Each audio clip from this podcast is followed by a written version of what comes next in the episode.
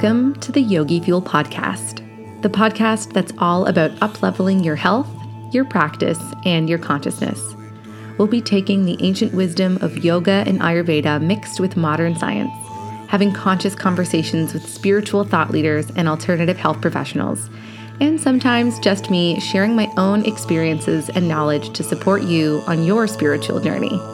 I'm your host, Melissa Singh, and this is the Yogi Fuel Podcast.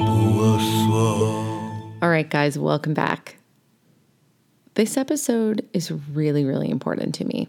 Um, it's something that I have been realizing that we need to talk a lot more about. Um, and I don't want to say especially in, in the yoga community, but in general. Um, the topic of conversation today is ideals in nutrition and it's something I'm realizing the more that I share with people, the more that I coach so many of you, the more that I interact with so many of you, whether that's, you know, people who listen to the podcast or people on Instagram, the more that I'm realizing that we are so lost in terms of, you know, what it is that we need to be eating. We're caught up in these external ideals and we're disconnected from what it is that we want and that we need to feel truly deeply nourished and that so many of us are allowing these external ideals, these, you know, external fad diets or these labels around nutrition to impact and to get in the way of our own inner wisdom. And so I wanted to do an episode to share with you that, like, if you are someone right now in this moment or in this time, this space of your life who feels like you're struggling with, you know, what you should be eating. And you feel conflicted because maybe you're a yogi and you hear from lots of people that vegetarianism or veganism is like the way to be a yogi.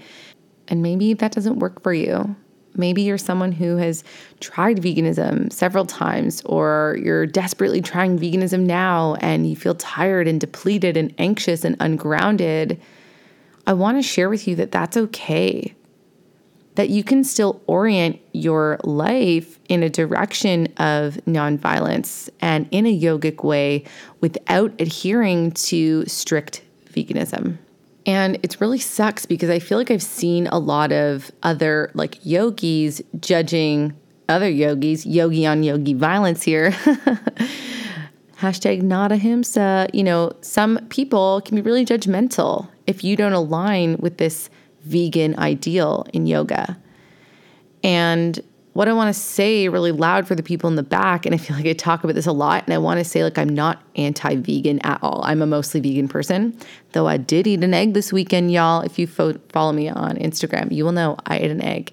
And I made a big deal about it because I really want to share with you that you can still orient, like I said, you can still orient your life in this non-violent way while still deeply honoring what it is that your body needs. And so, like I said, I do see people out there judging, admonish, admonishing, criticizing other yogis for not necessarily living in alignment with this vegan ideal. But we need to get that there is no one size fits all for nutrition. And I'm going to say that louder for the people in the back. And I may have talked about this more on here, but I feel like it needs to be said. There is no one size fits all nutrition protocol, period. Every body is different. Literally, every body is different. Here's the reality I'm gonna go all like woohoo on you for a second, but it's gonna go somewhere, I promise. Okay, we are infinite consciousness having an individual experience. Each and every single one of us is an expression of Shakti, of consciousness, right? We are a little piece of this bigger consciousness that wants to experience itself and it wants to experience all of the possible different manifestations of itself. And so, in saying that, we are literally all different. And if we look around the room, even in an asana class, okay, and so I practice Ashtanga yoga, right? And so we all kind of do the same thing. We all start at the same place and then, you know, we all go to wherever we can go. And if you're a teacher and you're listening to this, you might look around the room at, at any given point, whether it's in an Ashtanga class or whatever type of class you teach. And while everyone's doing the exact same pose, I bet you everyone looks a little bit different because everyone's body, even on the outside, is different. We have different physical manifestations of different postures, And we have different manifestations of the way that we digest, assimilate, and eliminate different foods and nutrition.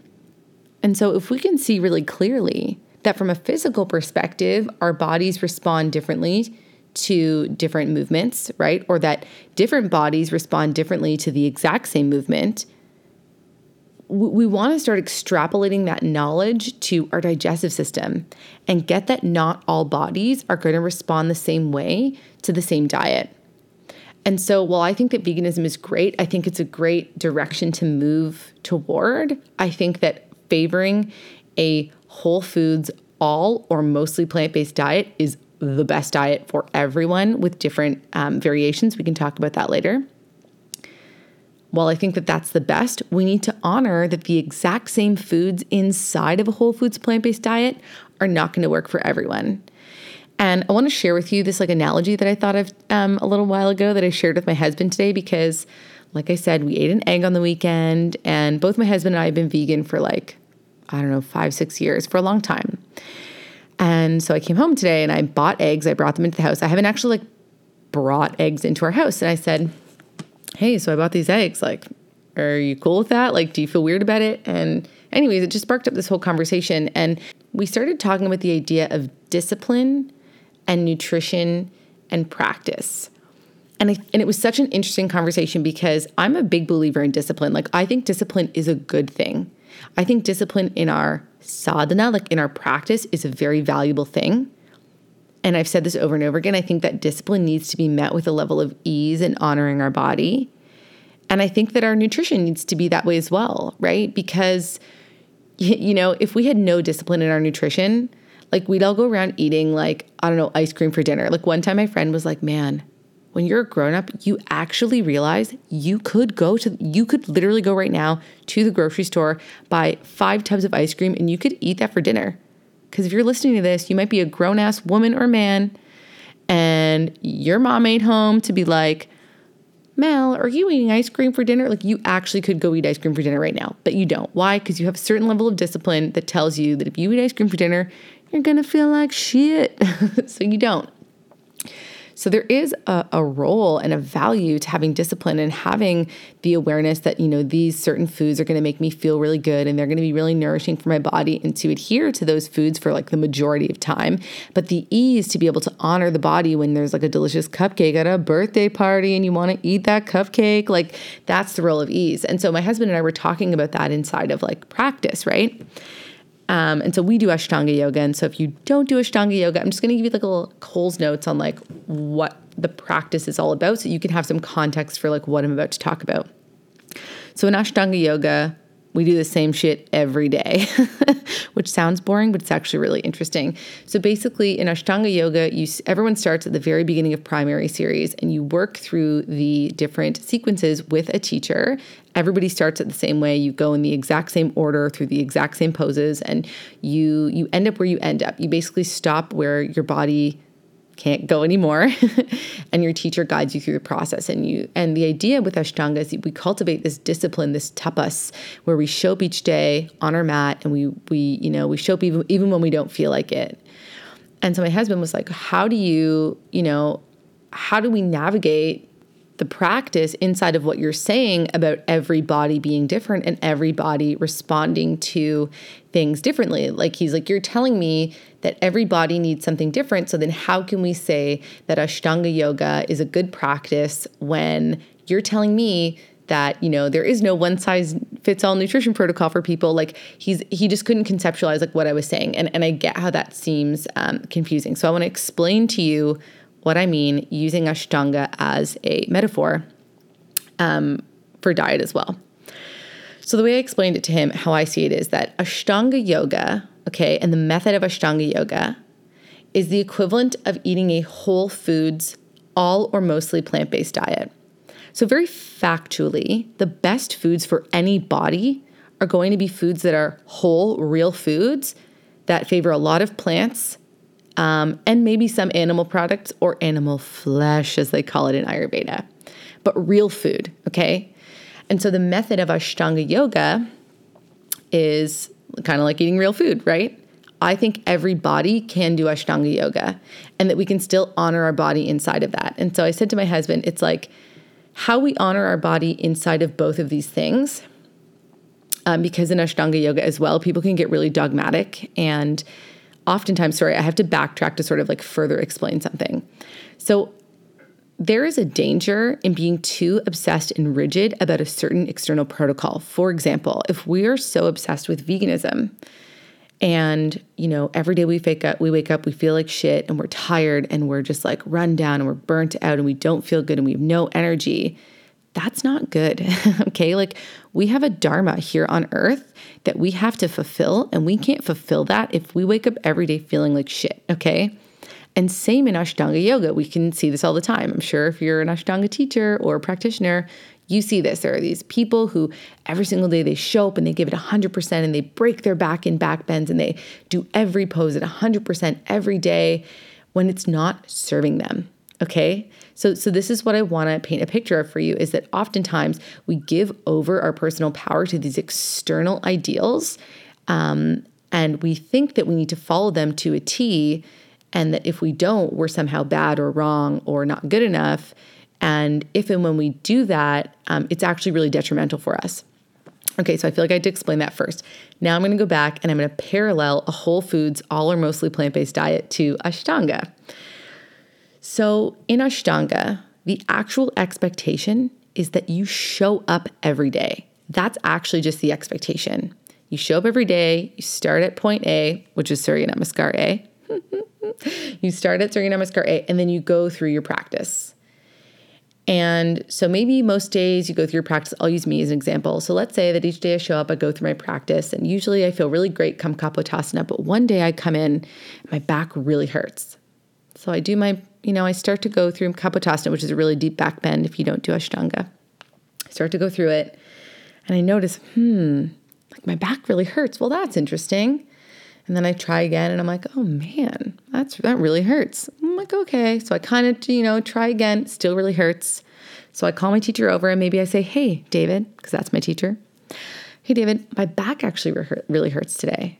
Maybe he'd be like, huh, okay, well, let, let, let, let's try this one thing. Maybe we try that thing and it doesn't work.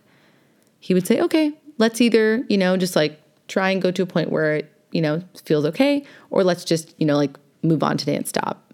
That's what would happen right? It's like I'm actually using the practice to tune into my body, right? I'm still going through the framework. I'm still going through the, you know, the poses in their correct order. I'm still doing the movements, but I'm tuning into my body and I'm honoring my body inside the context of the practice.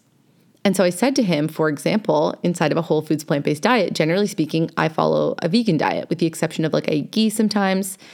And again, that was also something where I tuned into my body and it felt good. But inside of eating an egg, this was something that I had actually craved for like weeks, you know? And me choosing on the weekend to consume an egg was literally the exact parallel to me choosing to say back out of Kapotasana if my back hurts. It's like I chose to lean into eating something that I felt my body really needed in that moment because that's what my body needed. And so it's super interesting the way I feel like this practice parallels our nutrition because it really is it's a practice of consciousness, it's a practice of tuning into our body. And Ashtanga is super interesting because so much of the practice is about discernment. And my teacher David says it's like so much of the practice is about learning to discern between pain and discomfort, right? And so in the context of Kapotasana, it's like, okay, can you, you know, start to go through the motions, take some deep breaths, tune into your body, be like, okay, I feel a sensation. Is that sensation pain? Or is it discomfort? And then from that place of awareness, you can actually make a choice, right? And we can do the exact same thing in our food choices, right? So we can practice a level of discernment in our body on our yoga mat and have that level of discernment translate into every other area of our lives. And this is why having a sadhana is so important because we need that structure, we need that container that allows us to cultivate awareness and that demands that we cultivate discernment, right? So it's about awareness and tuning into our body, tuning into our mind, and then being able to discern between you know, on the mat, we discern between, say, pain and discomfort. But, you know, in the context of our food choices, we're discerning between, okay, is this like in alignment with me? Or is this some sort of craving that comes from ego that isn't in alignment with me? Right. And there's no right or wrong here either, right? Like it's not like, and I don't want to um, admonish cravings and say, like, oh, you should never crave anything and you should never eat a donut because that's not quote unquote in alignment. Like these choices have to come from you right like that's the thing is that like in this world i just feel that we we give up a lot of our personal power to these external influences like Instagram influencers and what they have to say about nutrition, or we read a medical medium book or Wheat Belly, and we take that knowledge and that information, which has a lot of validity, and we take that as as gospel. And oftentimes it's at the expense of our own inner wisdom that's telling us something vastly different. And so the structure of veganism sometimes is the same. And i'm not saying all the time but sometimes you know we identify the ego identifies. We love to identify with things. And for a long time i identified as a vegan. And i would still say i'm I don't know, like mostly vegan. like my choices around food are in the trajectory of, you know, ahimsa. But I do want to be clear. I don't know if you can hear Sats in the back, by the way. um, I do want to be clear that we can still practice ahimsa and move in that trajectory without being 100% vegan.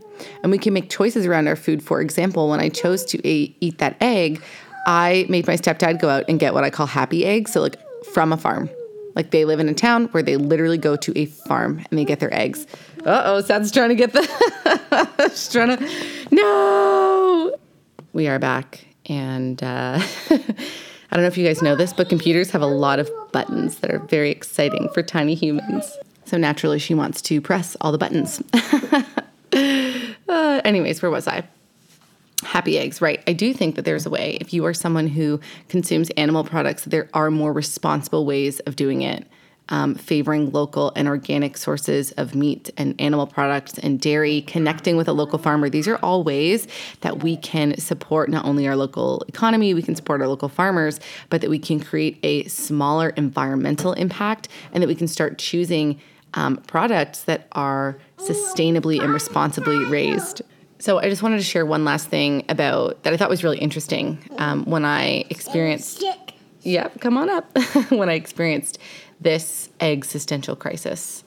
Um, when I look back to two years ago when I had my first egg inside of veganism, and I look at how much conflict there was for me, and not necessarily around eating the egg, but around it fitting into this label I'd created for myself. And when I contrast that to now, and how much more easily I was able to tap into this craving, to tap into, okay, hmm, my body's wanting an egg, and how seamlessly I was able to honor that craving without guilt and shame, it is astounding to me.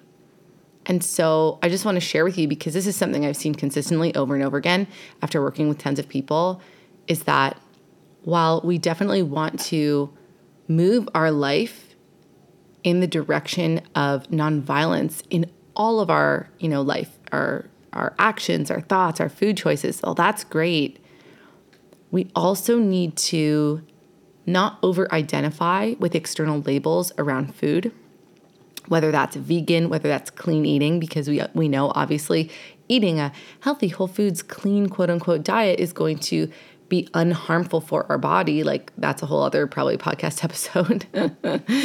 but we want to both follow some sort of structure, like some sort of um, framework around our food without being overly attached to the label and give ourselves room and permission just like I said, inside of like our physical practice, give ourselves room and permission to step back if we need to, to tune into our body and honor what it needs and and that awareness comes from practice. Like it comes over time you know? Like for me this has been really probably like a lifelong practice but even noticing the difference in the last 2 years how my perspective and approach to the practice of ashtanga has changed my approach to my i call it food sadhana my food practice right? Like that has changed as well So I just want to share with you guys because I see this all the time. People feel a lot of, of, of, guilt around this, or they feel a lot of shame, or they feel less than. And I just want you to know that there is no guilt or shame or anything when you are living in alignment with what feels right for you. And I think this is something, again, that comes over time. And this is where I feel, again, having a practice and getting tuned in and living in alignment is so important because a friend and I were talking about this in terms of practice. In Ashtanga, there is this ideal that you show up six days a week. But for some people, maybe you're a mom, you have a tiny human, or you get sick, or something happens, and because, you know, life happens, and you can't show up we laugh at our teacher, David. He'll, uh, if you don't show up one day, he'll look you in the eyes and he'll be like, Where were you yesterday? and you're kind of like, Oh God, you know, it feels like, you know, it feels like you skipped class, right? And if you know that you didn't show up for like a legit reason, right? Like you didn't show up because you actually couldn't, there's absolutely no guilt because you know that what you were doing was in alignment. And so this is your ticket to freedom is alignment, like radical self alignment, like learning how to tune into your body, into your mind, and then honoring what it is that you need and, and creating a framework around food and your lifestyle that is in radical alignment with your values, with how you want to feel and how you want to show up in the world. Because I think I said this earlier, but like you have a dharma, you've got a big fat purpose here on planet Earth. And if you're walking around feeling like garbage all the time, you actually can't fulfill that purpose. And you need to feel nourished and sustained. And if you can't do that on a vegan diet, if you don't know how, holla at me and I will help you. but if being 100% vegan doesn't fully align for you, that's okay. Okay, I think that's all I have to say. And my tiny human is wanting me. So, yeah, I just want to thank you guys for listening. I hope you found this episode helpful and supportive because I get messages all the time. And anytime I make a post about, you know, like not adhering or being bound by these external sort of ideals around our diet, people really resonate. And people share with me their struggle, like their very real struggle about how they've felt like trapped by these external ideals around their diet and their yoga. And so I just want to create a space for you to understand that you are a unique, bio individual, multi dimensional being who requires something different from Susan. I'm using Susan as like a random name. but you know, just because veganism works for Susan doesn't mean that veganism is going to work for you. And just because keto worked for Barbara doesn't mean Barbara. I don't know who Barbara is, but you know what I mean? Just because something works for someone else doesn't mean it works for you. You are a unique expression of the universe, different from everybody. You know, you have something unique in you that's different to everyone else. And while we're like the same, we come from the same stuff, you know? Ayurveda says we all come, I'm going off again, sorry. We Ayurveda says we come from the five elements and we are all different manifestations of the five elements we're different manifestations of the five elements, and every body is going to require something a little bit different. And Ayurveda is so interesting because it gives us this language and this framework to talk about those differences, right? We can use the language of the doshas, we can use the language of the attributes, we can use the language of the gunas to describe ourselves, to describe food, to describe how we're feeling. And we can use that to create alignment. So I think Ayurveda is super interesting in this, but it's also Ayurveda is not the be all and end all, right? We use Ayurveda, the language of Ayurveda, the wisdom of Ayurveda as a tool to tune back into our wisdom. You dig? Does that make sense? Okay. anyway, I could talk about this all day, but alas, I must mom and I must go. But again, thank you guys so much for listening. I hope you found this helpful. And if you did, I would love for you to share this with people. Share this with someone who you think would really benefit from this episode. Um, share it on the social media. Tag me. Let me know you're watching. I love to see you guys listening to these episodes. Um, and if you enjoyed it, you could also give it um, a review over in iTunes or Spotify or wherever you listen to your podcast. That helps other people find the podcast and get the wisdoms.